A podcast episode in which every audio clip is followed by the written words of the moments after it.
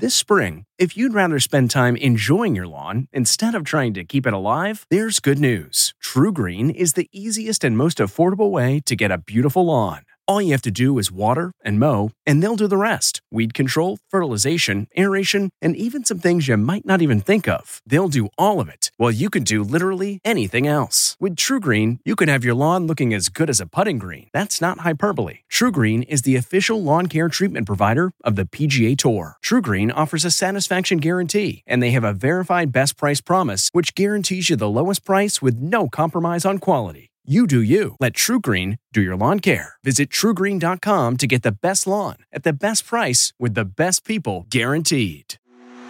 When it comes to picking the perfect treats for your dog, Stewart makes the choice easy by keeping it real. Real ingredients, real nutrients, real benefits. Stewart dog treats are free from additives, corn, soy, wheat, and grains. Plus, they're freeze dried to lock in all the great nutrition and natural flavor your furry friend deserves. Stewart freeze dried dog treats. Big, tail wagging nutritional benefits. Available on Amazon.com today. I'm Margaret Brennan in Washington. This week on Face the Nation, as President Trump's impeachment in the Democratic led House appears inevitable, he looks to the Republican held Senate as his chance to get a quote, fair shake. Meanwhile, tensions rise between the U.S. and its adversaries, and relations turn chilly with some of our allies. Midweek, Speaker Pelosi officially announced the worst kept secret in Washington. Facts and the Constitution give us no choice but to impeach, move for the impeachment of the president. President Trump has given up on mounting an impeachment defense in the House, but is preparing for a fight in the Senate. David goes, Mr. President, I have good news. What's the good news? Tell me. I need some good news. I got people trying to impeach me. But most members of Congress, including Speaker Nancy Pelosi, don't see the impeachment battle as a laughing matter. And as a Catholic, I resent your using the word hate in a sentence that addresses me. I don't hate anyone. I was raised in a way that is full, a heart full of love, and always prayed for the president. And I still pray for the president. I pray for the president all the time. So don't mess with me when it comes to words like that. We'll talk with the chairman of the Intelligence Committee, Adam Schiff, and we'll hear from a key defender of Mr. Trump, Congressman Mark Meadows. Then, the president's visit to London for a meeting of NATO allies results in some awkward photo ops and embarrassing hot mic moments, prompting the president to call one ally two faced. Plus, a new threat from North Korean leader Kim Jong un leads to the resurrection of an old nickname. We'll see what happens. Uh, like sending rockets up, doesn't he? That's why I call him Rocket Man. White House National Security Advisor Robert O'Brien will weigh in on the renewed hostility. All that and more is just ahead on Face the Nation.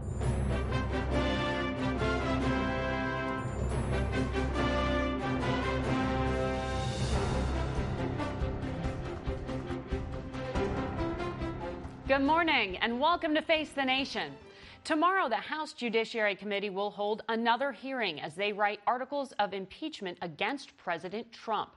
Democrats are hoping to move quickly with full House debate on the articles and a vote by the Christmas holiday. We begin this morning with the chairman of the House Intelligence Committee, Adam Schiff. He joins us from Burbank. Good morning to you, Chairman. Good morning. Before we get to impeachment, I want to ask you about this developing story out of Pensacola, Florida, where a member of the Saudi military gunned down three Americans, uh, wounded eight. Is there an indication of motive? Was this terrorism? Well, we've gotten an initial briefing on it, and it really is too early to say. Um, we grieve, obviously, for the families of those uh, who were lost. Uh, and we're going to press Saudi Arabia uh, to do a full investigation on their end, even as we do one on ours. And I wish the President of the United States, rather than uh, trying to speak for the Saudi government, were pressing the Saudi government for answers. Uh, but we're going to uh, make sure that we not only get to the full uh, truth here, but also that we review whatever protocols we have in place for the selection of people that participate in these military training programs, both here and abroad, so that this kind of insider attack never occurs again. And we'll be uh, talking about that more with the National Security Advisor ahead on the program, but I want to switch to impeachment with you. Um, there are already drafts of impeachment articles. Uh, the chairman of the House Judiciary Committee, Jerry Nadler, has uh, indicated that you could see abuse of power obstruction uh, among them. What are you looking for? What should we expect these articles to be defined as? Well, we have weighed in uh, all the chairs with uh, Chairman Nadler and his staff as to what we think would be appropriate in a set of articles. I can't go into those particular discussions, but I can tell you, uh, as a former prosecutor, uh, it's always been, you know, my uh, strategy in a charging decision, and an impeachment in the House is essentially a charging decision, to charge those that there is the strongest and most overwhelming evidence, and not try to charge everything, even though you could charge other things. Uh, so that's my guiding philosophy. Uh, there is overwhelming evidence that the president sought to coerce Ukraine into interfering in our election, essentially sought to cheat in our next election by getting a foreign government to weigh in. Uh, that is a very serious business, and it imperils our national security. Uh, it's a gross abuse of his office. Um, and the president also deeply sought to obstruct the investigation into that wrongdoing, and I think that uh, is the gravamen of the offense here. Well, you're going. Well, your committee will be presenting evidence tomorrow uh, before the House Judiciary Committee. Will you include evidence from the Mueller report? Well, uh, our committee will present what we investigated in the intelligence uh, set of allegations. Uh, uh, but also the obstruction of Congress. Uh, it won't be our committee, the Intelligence Committee presentation, that would go to other issues like the Mueller report. Uh, that'll be a decision uh, that Chairman Nadler will have to make. But do you think that this should be broadened out beyond the issue of Ukraine? Well, again, I'm not going to get to my uh, internal discussions with my colleagues, uh, but I will say that I think we should focus on uh, those issues that provide the greatest threat to the country. Uh, and the president is engaged in a course of conduct that threatens the integrity of the next election, threatens our national security by withholding military assistance to an ally at war to our detriment uh, and uh, conditioning other things like a desperately sought after White House election. Uh, and that is an ongoing threat to the country yeah. and one that simply can't wait.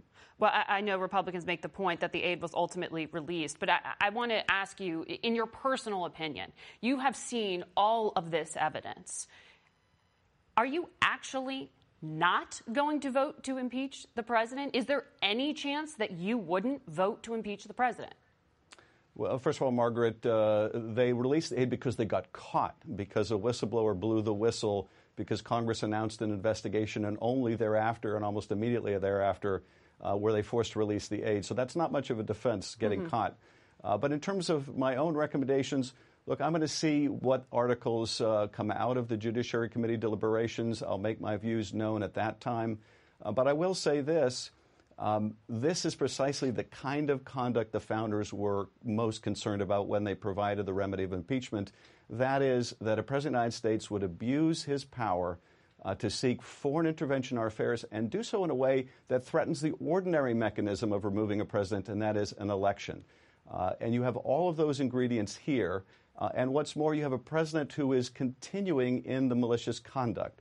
Out on the White House lawn, still saying he wants Ukraine to help him in the next election with these uh, sham investigations, inviting other countries like China to do the same thing. Rudy Giuliani, even this week, yeah. is in Ukraine furthering this plot. Uh, and so this is an ongoing, clear, and present danger to the integrity of our elections and our own national security. Well, the president said yesterday that Rudy Giuliani is preparing a report that he's going to give to the attorney general and to Congress. What is the plan for this? Is Rudy Giuliani going to come in and testify under oath? Well, we have subpoenaed Rudy Giuliani for his records, and he's refused to comply and refused to cooperate, like so many other witnesses that have refused. But do you know what the Pompeo. president's talking about here? Uh, look, I have a little idea what the president's talking about, except that the president uh, is only too happy to have his personal attorney continue to seek foreign interference in the next election. Uh, this is not something that started or ended with Ukraine. It began when the president invited Russia to intervene in the last election. Uh, it continued with the president uh, trying to coerce Ukraine to do it now, and it is.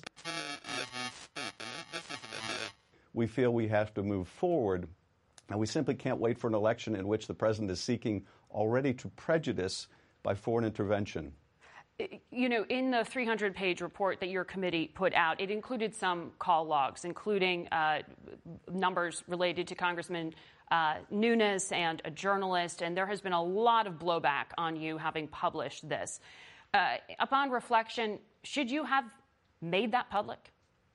Well, absolutely, and the blowback has only come from uh, the, the, far right. Uh, but look, every investigator seeks phone records to corroborate, uh, sometimes to contradict a witness's testimony. And here we had testimony that the president charged Rudy Giuliani with carrying out this plot, that he told uh, Ambassador Volker, Volker, and Perry and uh, Sondland to talk to Rudy. Mm-hmm. Uh, and in fact, Ambassador Volker testified about talking to Rudy. And so naturally, we wanted phone records to show they had those conversations, and indeed they did. But it's very important to point out, Margaret, we did not subpoena Devin Nunes call records. We did not subpoena any journalist call records. Uh, and that is simply false information being pushed by the president's uh, allies. But the fact that mister mm-hmm. Nunes or Giuliani or others show up uh, in this scheme doesn't make them irrelevant, doesn't give them a pass. All right. Congressman, thank you very much. Thank you. Uh, and I do want to explain to our viewers we're having a couple technical issues you might have noticed there. Um, that's going to happen with a new set. But our CBS News coverage of the House impeachment hearings will continue on this network tomorrow as well. We'll be back in a moment. Tomorrow, you should tune in to see Norah O'Donnell uh, cover the hearings you just heard Chairman Schiff describe. Stay with us. We'll bring in Congressman Mark Meadows. It's 3 o'clock somewhere. Time for a My Mochi ice cream snack. My Mochi ice cream is cool, creamy scoops of premium ice cream wrapped in sweet, pillowy dough. And get this all of My Mochi's fabulous flavors, like strawberry, mango, double chocolate, and cookies and cream, are only around 80 calories per piece. Talk about a guilt free, indulgent experience. Each box of My Mochi ice cream has six perfectly portioned, gluten free mochis that are great for grab and go. So feel good while curbing your afternoon cravings or the midnight munchies. Yeah you know who you are with the joyfully chill sensation of My Mochi ice cream. Find My Mochi ice cream at Target or visit MyMochi.com to locate a grocery store near you.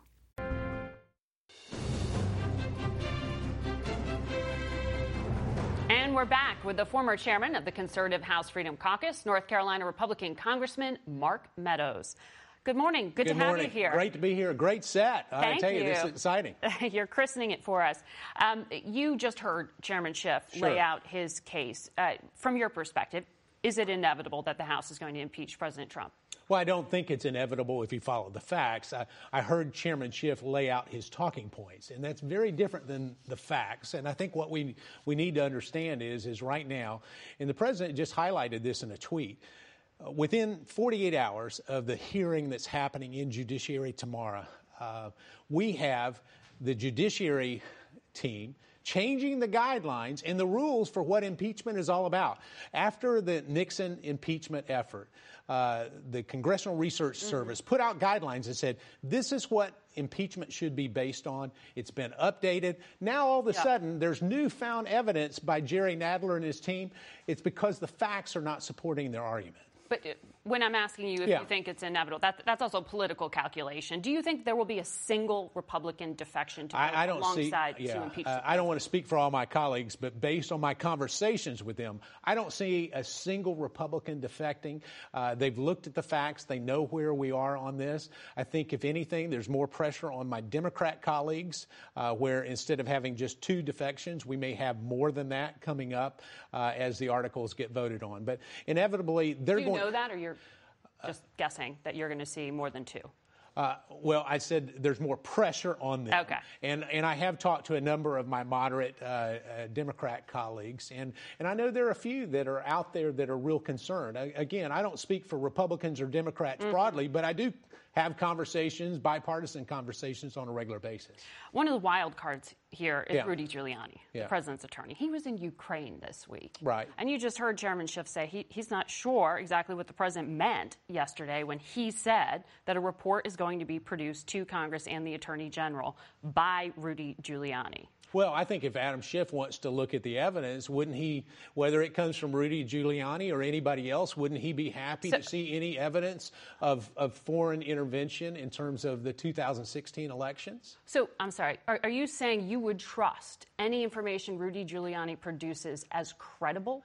I, I would trust any information that comes to Congress to be able to be evaluated in a neutral manner. So, whether it comes from Rudy Giuliani or, or some Democrat witness that's there, if they're bringing information, yeah. Congress has an obligation to look at it. We have the oversight responsibility, and so so, so to, uh, uh, let me let me just finish real quickly. So if if he's getting relevant information that comes uh, comes forth from Ukraine, uh, I, I, think it's important for us to look at. So many times people have said, "Listen, uh, Ukrainians never got involved in the 2016 election." Well, that's just not accurate. The issue around impeachment is about the upcoming election and Joe Biden. One of your uh, colleagues, Matt Gaetz of Florida, who's a fellow Republican, said it's weird for him to see Rudy Giuliani out there doing this. well, I, this. am not suggesting that. Do you think Giuliani needs to come in under oath? Well, I, I, think that Rudy Giuliani, if he's got evidence that's important to illuminate this, should come in, should testify. I agree with that. Uh, the the other aspect of this that is critically important that so many people are starting to look at, they're they're trying to focus on Rudy Giuliani. This impeachment is about withholding foreign aid, and and Rudy didn't have anything to do with that. Well, he, actually, none of the promises, none of the, the so, so-called interference in elections actually ever happened. Adam Schiff just was on here just Rudy a few Giuliani has, has said on this program and elsewhere that Joe Biden needs to be investigated. He, he, he has propagated this idea that's at the center of it all, um, as you know. Right. But um, one of the things the White House did this week was put out a letter saying it's not essentially going to participate uh, right. in these upcoming hearings. Right. But then the president at the same time, and, and Republicans like yourself, saying he's not getting a fair shake. So, yeah. how do you have it both ways of, well, of not participating but then complaining about not being included. Well, listen, if you can change the rules, uh, Margaret, I'll play any game with you, no matter how talented you are. If I get to control the rules, I'll win every time, and that's what. That's what happens when you win the majority. But, but no, that's not because what we we have standards here.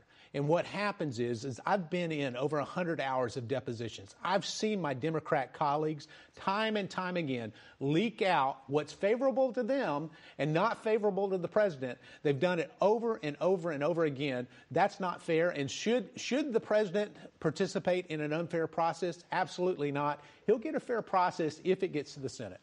Uh, and you're saying it's not inevitable that that will happen. Well, I think it's probable, but not inevitable. Okay. Uh, I also want to ask you I know you care about uh, government funding. Yeah.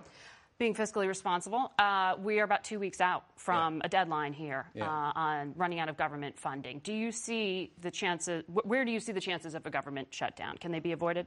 I think it will be avoided. I think I know the president wants to avoid it. I believe, based on what Nancy Pelosi says, she wants to, to avoid it. Here's what they're going to have to do there. They're going to have to border do, wall funding. Uh, uh, well, Nancy Pelosi made an agreement not to go back when we increased the debt ceiling and uh, the, the, previous budget deal. She agreed to leave the funding there that is static. And so, what I would say, a continuing resolution for those viewers that are out there, continuing the funding as it is for three or four months while we get this impeachment uh, effort uh, off the agenda is certainly appropriate. I think the president would sign that, and I believe my Democrat colleagues would as well. Congressman, good to have you Thank here. Thank you. Great Thank to be you. here.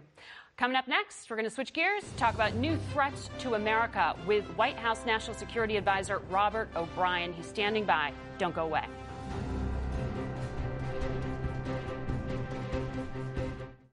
This podcast is supported by FedEx.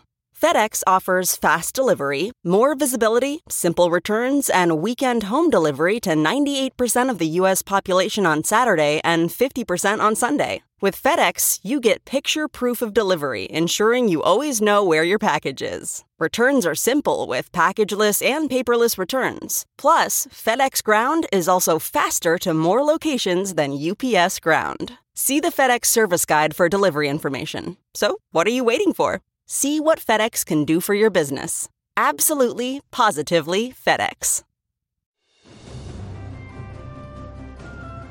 And we're back with White House National Security Advisor Robert O'Brien. Good morning to you, Mr. Ambassador. Good morning, Margaret. Uh, we saw overnight North Korea conduct what it called a very important test. Uh, in your view, are they preparing to restart nuclear tests? I hope not. That would be a mistake on the part of North Korea. Uh, when we came into office, the, the president was faced with a very difficult situation in North Korea. President Obama told him it was the most dangerous uh, uh, problem he would face in the world. Uh, through a combination of, uh, of tough sanctions and, and military show of forces, uh, we were able to convince Kim Jong un to, to come to a, a summit. At that summit, Kim Jong un promised to denuclearize North Korea and uh, we expect him to live up to the promise he made at the summit in Singapore, and uh, and we hope he'll do so. Well, his ambassador to the UN said yesterday denuclearization's already gone out of the negotiating table. The president seemed to nod to that in a tweet this morning. Uh, with this test and that statement, it seems an explicit uh, recognition here that on their end, diplomacy is dead. Uh, what's the U.S. going to do if they restart tests? Well, I'd be pretty nervous if I was that ambassador because Kim Jong Un has said publicly that he will denuclearize the North Korean the Korean Peninsula. Uh, for a North Korean ambassador to take a contrary position to the to his leader, uh, I think in that uh, circumstance is a, is a, pretty dangerous thing for him to do. Uh, Look, North we'll Korean ha- we'll, diplomats don't usually freelance. You know that. Uh, no, I, well, they, they, they, it doesn't end well for them if they do. So. I, am a little surprised by that comment by the uh, the UN ambassador. We'll have to see what happens. We're we're continuing with our negotiations. Steve Biegun is going down to the region soon, and, we'll, see what happens. But we have plenty of tools in the toolkit uh, if, if North Korea takes a different path than the one it's promised its people, the people of South Korea, the United States, and the world. Kim Jong un said that he is going to denuclearize the Korean Peninsula. If he does not do that, uh, then we'll take that into account, and, and, we've got plenty of tools in the toolkit. Uh, well, you've got time running out, though, with this end of year deadline Kim Jong un has set. Uh, do you expect to have the U.S. and North Korea meet? Do you expect President Trump to speak to Kim Jong un? Well, well, we'll see. We'd like to have continued negotiations. We were in Stockholm not too long ago for negotiations with the North Korean team, and we'd like to continue those negotiations. And, and look, we'd like to see this end up in a peaceful resolution and uh, uh, a resolution that, that is good for the people of North Korea. They could be a great country. They could have uh, a tremendous economic uh, powerhouse in North Korea instead of, of starving and, and, being poor. So they've got to make a choice, and, and we hope they make the right choice. Uh, I want to ask you about something here at home. We saw a Saudi military officer shoot dead three Americans, wound eight at a Pensacola base. Was the shooter acting alone? Is this a terrorist attack? So we don't know yet if he was acting alone. The FBI is investigating. Uh, they've been uh, interviewing and interrogating uh, other Saudi students. Look, to me, it appears to be a terrorist attack. The FBI will have to get into the. I, I, don't want to prejudge the investigation, but it appears that this may be someone that was radicalized, uh, whether it was here or. Uh, you know, it's it's unclear if he's got any ties to any other organizations. But what do you mean appears good. to be ba- based on what? Obviously, you're seeing intelligence that, that we don't know about. You well, have I, credible intelligence that indicates that this might be part of a broader plot. I, I, don't see anything that, that, there's a broader pot. I, am watching the same things that you're watching, and uh, and, and the public reports. And uh, th- this is a guy who, who may very well have uh, have said some things on Twitter that suggest he was radicalized. Uh, he went out and, and killed a number of uh, of Americans. Uh, so my point is, it looks like terrorism. We'll have to see what the FBI investigation shows, what his motivations were. The Saudis have promised full cooperation with the investigation. We're going to take them at their word. And, and, the FBI is, is very competent in doing these things. They'll get to the bottom of it and we'll have a full report. But I'm, my point is, it looks from what we're seeing in, in the public reports that uh, this looks like something that's terrorism or akin to terrorism. Yesterday, there was a prisoner exchange with Iran. It's significant. First time Trump administration has gotten an American back from Iran. Uh, Xiyue Wang was the Princeton scholar released, and the U.S. Uh, also released an Iranian scientist. That's great for his family they have great joy. But there are at least four other Americans, and I know you know this well, who are still imprisoned in Iran. Why not make this part of a package deal? Well, what, what you find out in the hostage business, Margaret, and, and I did this for uh, for several years, and we were able to, to President Trump's brought back more uh, wrongfully detained Americans or hostages than, than any president in my lifetime, and he's done it without paying concessions, without the pallets of cash uh, because we want to deter folks from taking hostages again in the future. But what you do is you take the hostages and you take the detainees as, as you can get them. We would love to have all the Iranian detainees back. I, I pressed very hard on the Iranians for uh, a year and a half to enter into a consular dialogue to meet with us to talk about how we could get all of them home. And we're continuing to do that, and we want to see every one of those Americans home. I know each of the family members. These are great people. They're great Americans, and they love their family members. We, we had a great day yesterday for, for the Wang family. Uh, yeah. His, uh, Shishao has a, has a young wife. He's got a young son who he hasn't seen for three years because the, the Iranians wrongfully detained him, accused him of being a spy. He wasn't. He was a young scholar coming to study their language and study their history, and they threw him in jail instead. Uh, we got a great deal out of uh, out of this. Uh, they wanted a, an Iranian back who uh, you, you, can go to the DOJ for details on this, but uh, uh, Uh, he was going to court next week, and and we felt there was an opportunity uh, here to to get get someone home, and we did, and we you took said, advantage of that opportunity. You said great deal. Does this provide an opening for direct talks with Iran?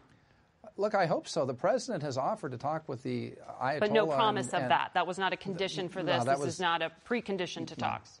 No, look, we, have had a maximum pressure campaign on Iran. I, I, think that maximum pressure campaign had an impact and, and, and, and was in part responsible for this release.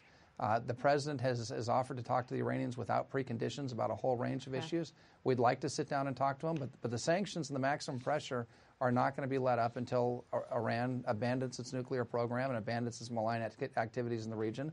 Uh, in the meantime, we'd love to sit down with them and talk about the other detainees. We want to get every single American home, yeah. and there's there's no one more committed to bringing Americans home than President Trump, and I, I think okay. his record shows that. All right, Ambassador O'Brien, thank you very much for joining us. We'll be back with much more on Face the Nation.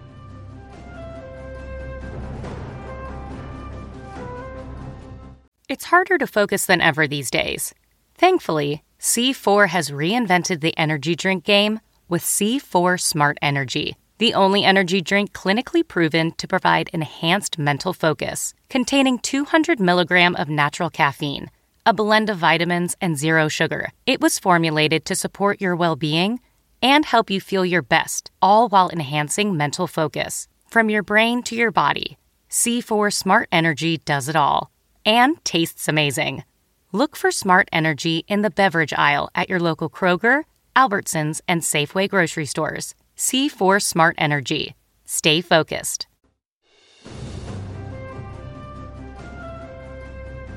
Welcome back to Face the Nation. Neil Katyal was acting Solicitor General under President Obama, and he lays out the argument for removing President Trump from office in his new book, Impeach The Case Against Donald Trump. And Neil is here with us in studio now. Good to have you here. Thank you for having me. So, obviously, title says it all in terms of where you are on this issue. Um, from what you heard the, from Adam Schiff, the chairman of House Intelligence, and the argument he is laying out, would you advise him to stay narrowly focused on Ukraine or to include other things in these articles? So the book argues that it should be a narrow focus. Some of the other evidence can come in about Mueller as kind of supporting evidence. That's how the Nixon precedent had it. The articles of impeachment there focused on Watergate, but then it brought in some other things. And here, the most important thing is not just Ukraine, but the president's reaction to Ukraine. I mean, he's engaged in unprecedented obstruction. No president in our history has ever done this, saying, what do you mean? unilaterally, I don't have, I, I declare the entire investigation illegitimate. No witnesses, no documents. No president did that. Nixon contemplated it, but even he backed down. And if this president can do it, and this is the central argument of my book, every president can do it, whether it was Obama before and the President Elizabeth Warren or Bernie Sanders or whatever. And impeachment is so central to our checks and balances.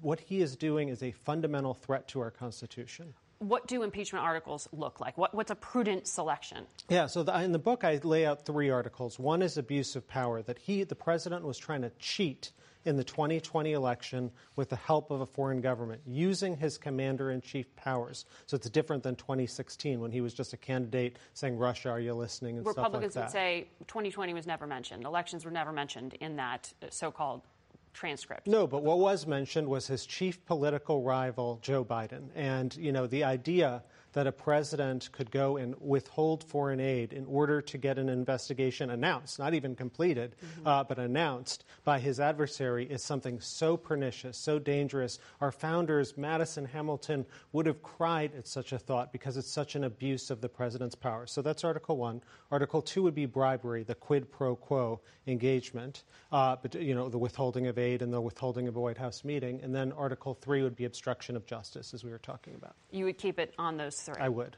Uh, you tweeted recently that you thought if, if, if you go from impeachment in the House to a trial in the Senate and, and the Senate doesn't essentially convict, um, that you should retry with a new Senate mm-hmm. after the elections. I mean, th- doesn't that sound more like a vendetta? So, so certainly, I didn't advocate that you should do it. I was being descriptive, not normative. I said that there is no double jeopardy protection in our Constitution, and I was trying to You're use. You're just saying theoretically explain. it is possible. Well, what I'm this. trying to say here is that the Senate has an obligation to conduct a real trial, and I suspect that they will conduct a real trial. What does a real trial look like? like? With witnesses and subpoena power, and so the president has stonewalled all of these witnesses: John Bolton, Mike Pompeo, uh, acting chief of staff Mulvaney. All of those folks should testify in the Senate. They should be called. And indeed, Donald Trump should testify in the Senate.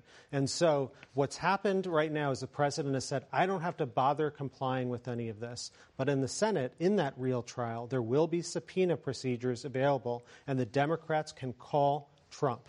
And I think that they should. You call yourself an extreme centrist, mm-hmm. but given your prior work, people will say you're a Democrat. Mm-hmm. Um, the argument around this particular impeachment is that we are in this incredibly heated partisan moment at a degree the country hasn't, at least recently, lived through.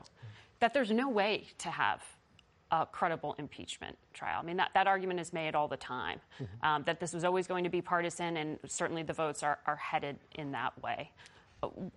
Do you agree with that? I mean, not at all. So, two things. First of all, you know, I think my obligation as a constitutional law professor is to uh, read each case on its own. So, I, for example, supported Neil Gorsuch, Trump's nominee to the Supreme Court, and testified for him. So, you know, I don't think you just view this through a partisan lens. And number two, I think we have to try. I think this idea that Americans are too weak, this this bigotry of low expectations, that we can't even see facts anymore, is so wrong. That's why I wrote the book because I think if you give me 30 minutes with anyone, I can convince them of how bad what Trump did is for our separation of powers and why he has to be removed. Why and don't you think the public, or at least in the polling that we have seen, has the level of conviction that you do? Because they haven't focused on the facts yet. And the Senate trial is the place. It'll be a formal, solemn proceeding. And as a litigator, I've seen how trials change opinions. But what does a trial look like? I mean, people think of law and order, they think of courtroom dramas. They don't necessarily have a lot of precedent here. I mean, this is only really kind of the third, maybe fourth time our country's done this. Yeah. Well, we've had 18 impeachments and some Senate, tri- you know, some Senate trials. It's not over presidents. And so I think it looks like a real trial. It looks like witnesses coming forward and arguments being made and the eyes really of the nation. Do you believe the Republican-controlled Senate is going to subpoena John Bolton or subpoena Secretary the of State Democrats Pompeo. will have subpoena power, and it will go to the Chief Justice. And I've had the privilege of arguing now 39 cases before the Chief Justice. I'll argue my 40th on Wednesday. And uh, I think he's a consummately fair person, and I think he will want this evidence out to the American public. Interesting. And are you advising on this? No. No.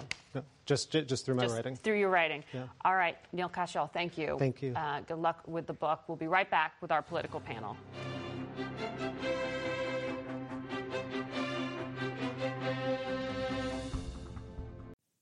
Okay, it's time to commit. 2024 is the year for prioritizing yourself. Begin your new smile journey with Byte, and you could start seeing results in just two to three weeks. Just order your at home impression kit today for only $14.95 at Byte.com. Byte clear liners are doctor directed and delivered to your door. Treatment costs thousands less than braces, plus, they offer financing options, accept eligible insurance, and you could pay with your HSA, FSA. Get 80% off your impression kit when you use code WONDERY at Byte.com. That's B Y T E dot com. Start your confidence journey today with Byte.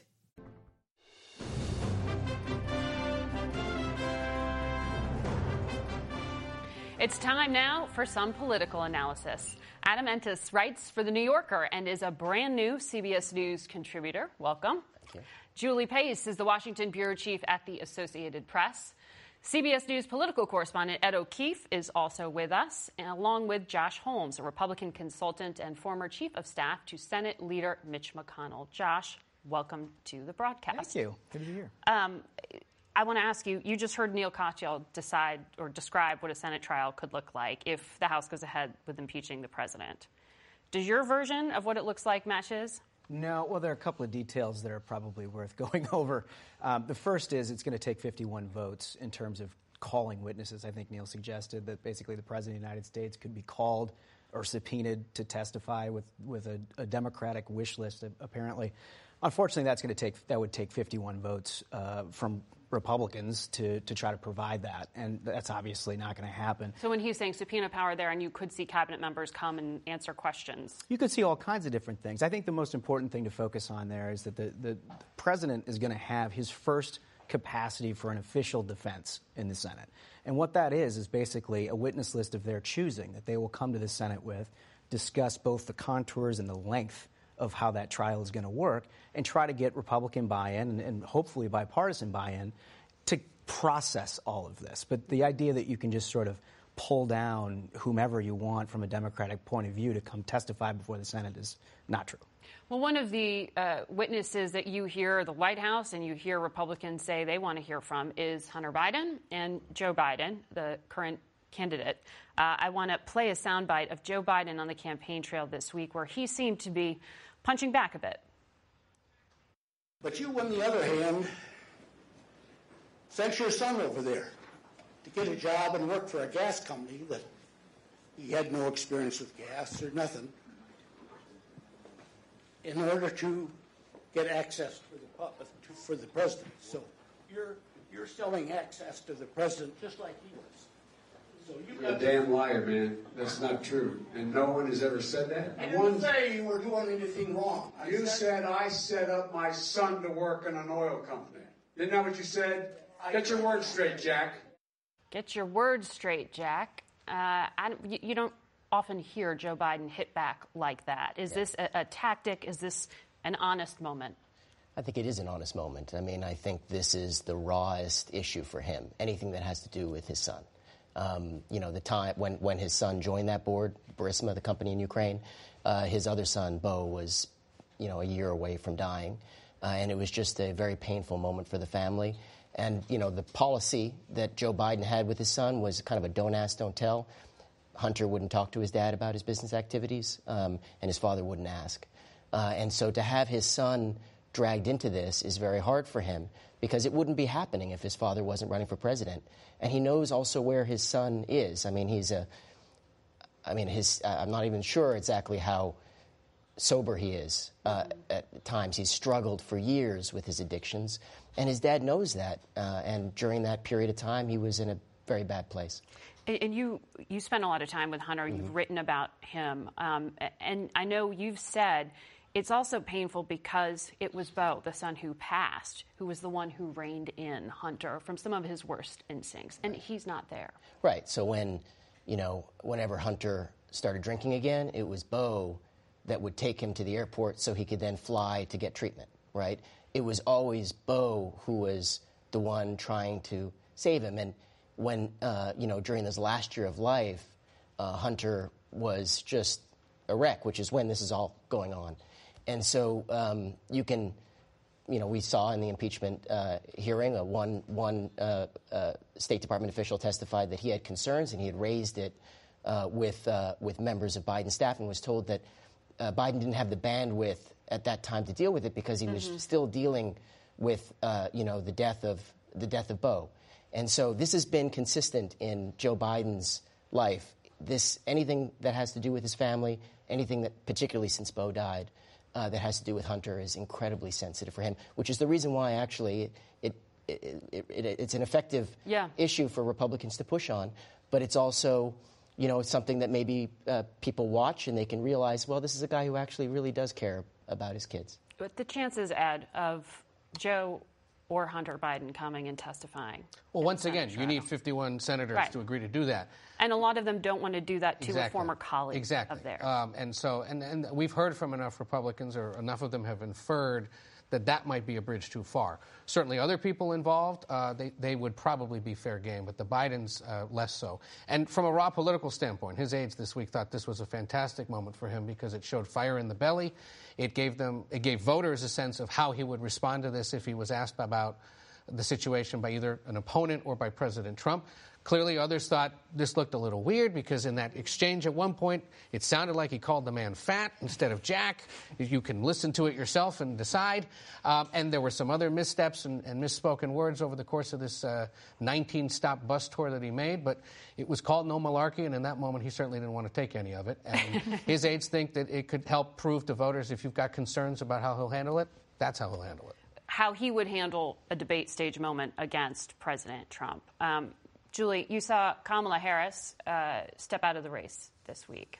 Is she a candidate to now be the VP on the Biden ticket if he gets the nomination? I think she certainly would have to be, not just for Joe Biden, but for any uh, Democratic nominee. Kamala Harris has a really uh, interesting background. Certainly, her profile as as the highest profile Black female politician in the country right now. I, I do think one dynamic, though, between Biden and Harris to watch for is that dynamic from that first debate. Mm-hmm. Joe Biden took that moment incredibly personally when Kamala Harris opened up her remarks by saying, I don't think you're a racist, but. And part of the reason, actually, to get back to what we were talking about, is that Kamala Harris and Beau Biden were very close when they were both attorneys generals for Delaware and, and California.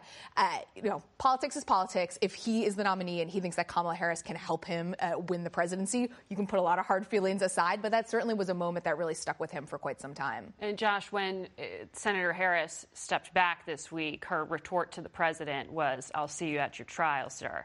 Um, reminding everyone that she's a prosecutor and now she will be there for, for that trial. How much of the 2020 campaign time schedule is actually factoring into Republican planning? Yeah, well, you know, she'll have no more or less role than any other senator in the body. And I, I think that underscores another challenge that a lot of these Democratic 2020 candidates have here. There are not as many senators as there were at the beginning, but there still are a few Elizabeth Warren, Cory Booker, and others.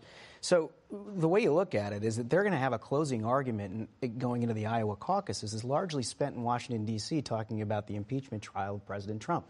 So, former campaign manager, I can't imagine trying to manage a closing message to voters that you can't control at all. Mm-hmm. And basically, that's what they've, they've got going here. And if that Senate trial bleeds into the second, third, fourth week of January, they literally are walking into an Iowa caucus without even being in Iowa. Yeah. And that might maybe factor into some thinking in Republican leadership. We could see not just the month of January, but I mean, how long is this going to last? Well, you never know. I mean, the contours, again, are going to have to be set with 51 votes. And I, I, think the one thing that Senate Republican leadership is absolutely committed on doing, and you saw Pat Cipollone and others come up to the Hill and talk to Republican senators about this, is that they want a full trial. They want the president and his team to be able to provide a full witness list that they have the first kind of access to the American people to push back on the charges that Adam Schiff and others have brought.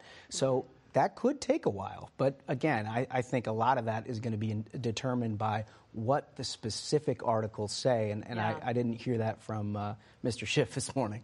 Well, we might know more by the end of this week. Um, we'll take a quick break here, but I want to come more, come back with more on the White House strategy and a lot, a lot happened this week, as always. but we'll be right back with more from our panel. Man, that sunset is gorgeous. Grill, patio, sunset. Hard to get better than that. Unless you're browsing Carvana's inventory while you soak it all in. Oh, burger time. So sit back, get comfortable. Carvana's got thousands of cars under $20,000 just waiting for you. I could stay here forever. Carvana, where car buying meets comfort, meets convenience. Download the app or visit Carvana.com today. And we're back now with our political panel. Uh, I, I want to button up a few things on impeachment, Julie. Um, you heard President Trump while he was overseas, politics no longer stopping at the water's edge, unload on Adam Schiff. I mean, he called him a deranged human being, a maniac, a very sick man. This is someone who's trying to impeach him and in the process of writing the articles uh, against him. What is the White House strategy here? I think the White House strategy is to very quickly get through this House process and move on to the Senate. They have basically accepted the fact that the president is going to be impeached. They want to move on to the Senate, but I do think that there is a little um, clarity that needs to be brought to some of the White House officials about what this process actually looks like. I mean, Josh was making this point. This is not a situation where the Republican senators are going to be out there on the Senate floor actively able to defend the president. This is going to be a process that's run by managers, mm-hmm. that has witnesses come forward. So it's a little bit different than I think what the president has in mind right now. But certainly they think that this is a better forum for them. They think this is an opportunity to go on the offensive uh, and bring forward people who might add to the picture that the president wants to paint, which is of uh, a Democratic administration uh, under uh, a Vice President Joe Biden who was engaged in corruption, which is unproven. So I do think it's a pretty high bar if you're the White House to try to push in that direction, given the real lack of evidence that there is to bolster that case. So this isn't going to look like your average courtroom drama. this is not going to look like your average courtroom right. drama. Adam, um, Rudy Giuliani, uh, the word bold, the word brazen has been used when I was talking to Republicans about this decision of him to go to Ukraine this week uh, and to meet with uh, individuals who are part of this entire impeachment proceeding. Is there a strategy there? Uh, you know, Mark Meadows uh, on this program was saying he would he would look at the information that Rudy Giuliani brings back. Is that actually going to be introduced? Yeah, I don't really know what the plan is for that. I mean, I did I did talk to somebody who traveled with Giuliani on the trip, and so that originally he was going to Budapest to see Lutsenko, the former prosecutor general. Uh, and then, as a last minute, they made a decision to go to see Shokin, his predecessor, the former prosecutor general who was allegedly fired by Biden, allegedly again to protect his son. Um, his strategy is clearly just to kind of keep the the the you know keep keep fanning the flames of a you know lar- you know innuendo, half truths, um, you know rumint uh, that these uh, Ukrainians are giving him. Uh, you know, I, I, spent a lot of time there with some of these characters, um, and um, you know, they've pretty bluntly told me that you know they are just feeding Giuliani in many cases what he wants to hear. Mm-hmm. Giuliani is very eager to accept this information that he's getting. He doesn't question it. Um, you know, he's just trying to put it out there, hoping that it'll some of it will stick. Um, uh, and, uh, you know, his, this is not that different from what was contained in the dossier that he provided um, to, the, to Pompeo at the State Department back in, I think it was April or May. That ended up with the Inspector General. Correct, mm-hmm. which, if you go through it carefully, you realize it's, um, it's just a lot of innuendo assumptions, false information. I mean, there's some things in there that are true, but most of it is, is, uh, is not accurate. Uh, I want to ask you, Ed, about a uh, key interview this week. Our own Gayle King right. sat down with Mike Bloomberg, uh, former mayor of New York, for his first interview since he declared that he was going to run. Uh, what did you make of, of some of his give and take with two, her? Two things stuck out. The one that he got a lot of guff for uh, right at the beginning was that he was asked about comments that Cory Booker had made about the increasing lack of diversity now at the top tier of the Democratic race and Bloomberg sort of brushed it off and said, well, he supported me once. He sat on my board. He's well spoken. And those are buzzwords for black and Latino candidates, minorities all across the country who've heard too much of that. Booker called him out for it. Bloomberg apologized. The more effective answer he had, though, was to the question about the fact that he's entering this race and basically bankrolling it on his own. And he mm-hmm. reiterated an argument he made when he ran for mayor, which is I'm paying for this on my own. I won't accept a salary, therefore I can't be bought. Everyone else is doing the same thing, but they're asking other people for money, and they'll owe somebody a favor at some point. With me, you don't have that. You know who else made that argument? Donald Trump. Trump. And guess what? It worked. And who's Mike Bloomberg trying to win over? The same kind of people who may go back and forth between both parties mm-hmm. who probably voted for Donald Trump. He's unloading $60 million in TV and radio so far, about 5 million across digital platforms. If you're an American with a TV or a a, a, phone. You have probably come across this now yeah. in the last week, and it will continue to happen. And we will see probably right after the holidays whether it's sticking or whether he's struggling. What, what, do you think his chances are of winning over some of the Republicans Ed just talked about? Well, no, look, I think you're only buying something if you get a product in the end. And I haven't seen any evidence that voters at this point have gravitated towards Bloomberg and away from some of his Democratic primary rivals. But the idea that he's gravitating, that any sort of voter in the center that has a right of center view is gravitating towards Bloomberg, I think is way far afield.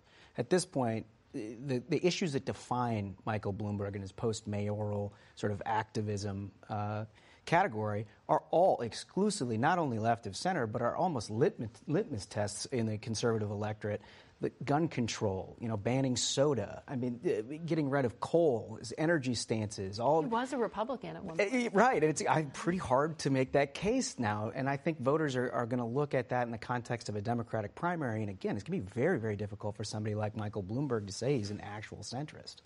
Oh, that's brokered convention you hear rumored again and again. Uh, Julie, what about the point Cory Booker made on, on race this week? He said for Kamala Harris that, you know, the Democratic Party essentially takes black women for granted in terms of voting. Um, what's going to happen with Biden and his ability to, to court the vote that, that Cory Booker says isn't showing up? Democrats are in this really interesting position right now because you have a you have a Democratic electorate that is incredibly diverse, and we have seen in election after election the power, in particular, of Black women. They have really delivered elections for Democrats over and over again. I do think the party is is recognizing that. I don't think they are take, being taken for granted. But we've had this historically diverse Democratic field that is now at a point where the top frontrunners, every mm-hmm. candidate that is qualified for the next debate, is okay. white. Cory Booker is trying to argue that the Democratic Party shouldn't stand yeah. for that, that the rules are, yeah. are brokered against them right now, but that is the reality of where we are. That's it for us today. Before we go, we want to thank everyone behind the scenes at CBS for all their work on this new set. For Face the Nation, I'm Margaret Brennan. Today's guests were Democratic Congressman Adam Schiff, Republican Congressman Mark Meadows, and National Security Advisor Robert O'Brien. The executive producer of Face the Nation is Mary Hager. This broadcast was directed by Allison Hawley. Face the Nation originates from CBS News in Washington. For more Face the Nation, we're online at facethenation.com and you can follow Face the Nation and CBS Radio News on Twitter and Instagram. Face the Nation is also rebroadcast on our digital network, CBSN, at 11 a.m., 3 p.m., and 6 p.m. Eastern every Sunday. If you like Face the Nation with Margaret Brennan, you can listen early and ad-free right now by joining Wondery Plus in the Wondery app or on Apple Podcasts. Prime members can listen ad-free on Amazon Music. Before you go, tell us about yourself by filling out a short survey at wondery.com/survey. Look around. You can find cars like these on AutoTrader, like that car riding your tail. Or if you're tailgating right now, all those cars doubling as kitchens and living rooms are on Auto Trader too. Are you working out and listening to this ad at the same time? Well, multitasking pro, cars like the ones in the gym parking lot are for sale on Auto Trader. New cars, used cars, electric cars, maybe even flying cars. Okay, no flying cars, but as soon as they get invented, they'll be on Auto Trader. Just you wait. Auto Trader. Support for this podcast and the following message come from Corient Corient provides wealth management services centered around you. They focus on exceeding your expectations and simplifying your life. Corient has been helping high achievers just like you enjoy their lives more fully, preserve their wealth, and provide for the people, causes, and communities they care about. As one of the largest integrated fee only registered investment advisors in the U.S., Corient has deeply experienced teams in 23 strategic locations. Corient has extensive knowledge spanning the full spectrum of planning planning, investing, lending, and money management disciplines. Leverage Corient's exclusive network of experts to craft custom solutions designed to help you reach your financial goals, no matter how complex they may be. Real wealth requires real solutions. For more information, connect with a wealth advisor today at corient.com. That's C O R I E N T.com. Corient.com.